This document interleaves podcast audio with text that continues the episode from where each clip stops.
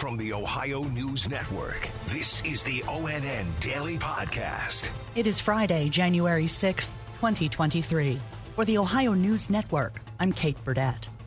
The news keeps getting better for a Buffalo Bills player who suffered cardiac arrest during a game in Cincinnati this week. ONN's Steve Vaughn has more. Doctors at the University of Cincinnati Medical Center were able to remove the breathing tube from Damar Hamlin overnight, and he was talking to his family and care team.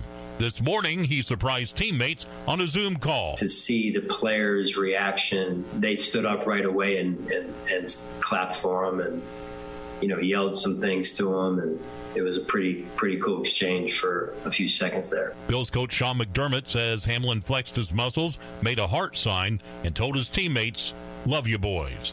Steve Vaughn, ONN. Cincinnati Bengals wide receiver Tee Higgins is reacting to the good news about Hamlin. Higgins is the player who was tackled by Hamlin just before he collapsed. Obviously, it's been hard, you know, um, just because, you know, I had something to do with the play and whatnot. But, um, you know, everybody's been making me feel feel whole again. You know, um, I talked to the talked to his mom, and you know, it's, everything is okay. Um, he's doing good, so I'm in I'm in a good place right now. The NFL has officially canceled the Bills Bengals game that was suspended Monday night and ruled it a no contest. Today marks two years since the January 6th attack on the U.S. Capitol. Since then, more than 900 people have been charged, including 54 Ohioans. ONN's Tracy Townsend reports. Today, the U.S. Capitol Police Department's ramping up security and monitoring online chatter about protests. Multiple sources say Capitol Police will have civil disturbance units, as they call them, on standby for several protests on the Capitol grounds and at the U.S. Supreme Court building. Internal documents suggest the events could draw hundreds of protests across the political spectrum throughout the day. I'm Tracy Townsend. President Joe Biden is awarding the Presidential Citizens Medal to 12 people, including posthumously to a Capitol police officer who died the day after the riot. In Cleveland, a police officer is recovering after being involved in a car crash that investigators say was no accident. ONN's Maureen Kyle has the story. A Cleveland police officer was taken to the hospital after police say someone hit his car on purpose. This happened at East 156th and Damon Avenue. Police say an undercover officer was inside their car when another vehicle hit him, deploying the cruiser's airbags. The condition of the officer is unknown. I'm Maureen Kyle.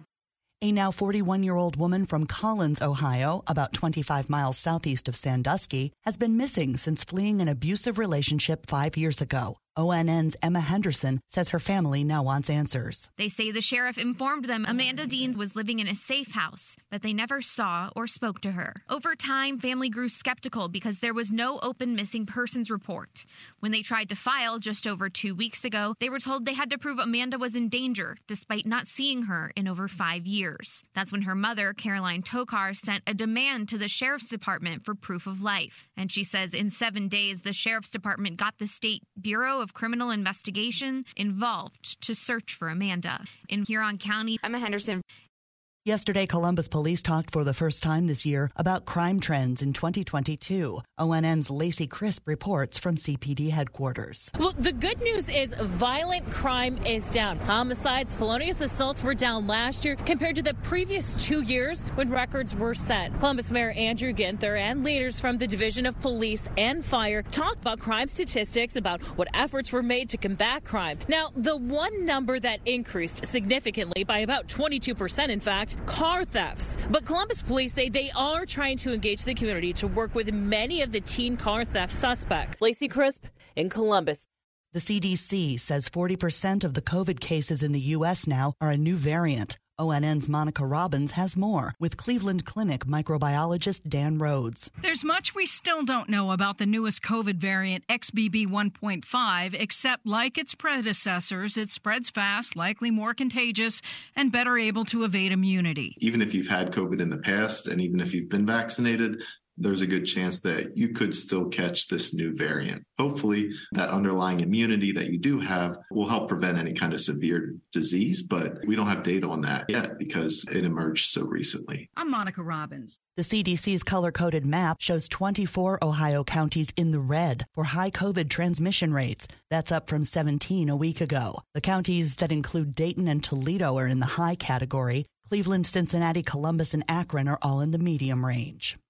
A federal judge ruled yesterday that West Virginia's ban on transgender athletes competing in female school sports is constitutional and can remain in place. Here's ONN's Angela An. The federal court judge wrote in his decision that he recognizes that being transgender is natural and is not a choice, but that a person's sex is also natural and relevant to athletics. The American Civil Liberties Union and its West Virginia chapter are reviewing the decision to decide how to proceed with its lawsuit on behalf of an 11 year old transgender girl who hoped to compete in middle school cross country in Harrison County. That's 70 miles east of Marietta, Ohio. Angela An, ONN News.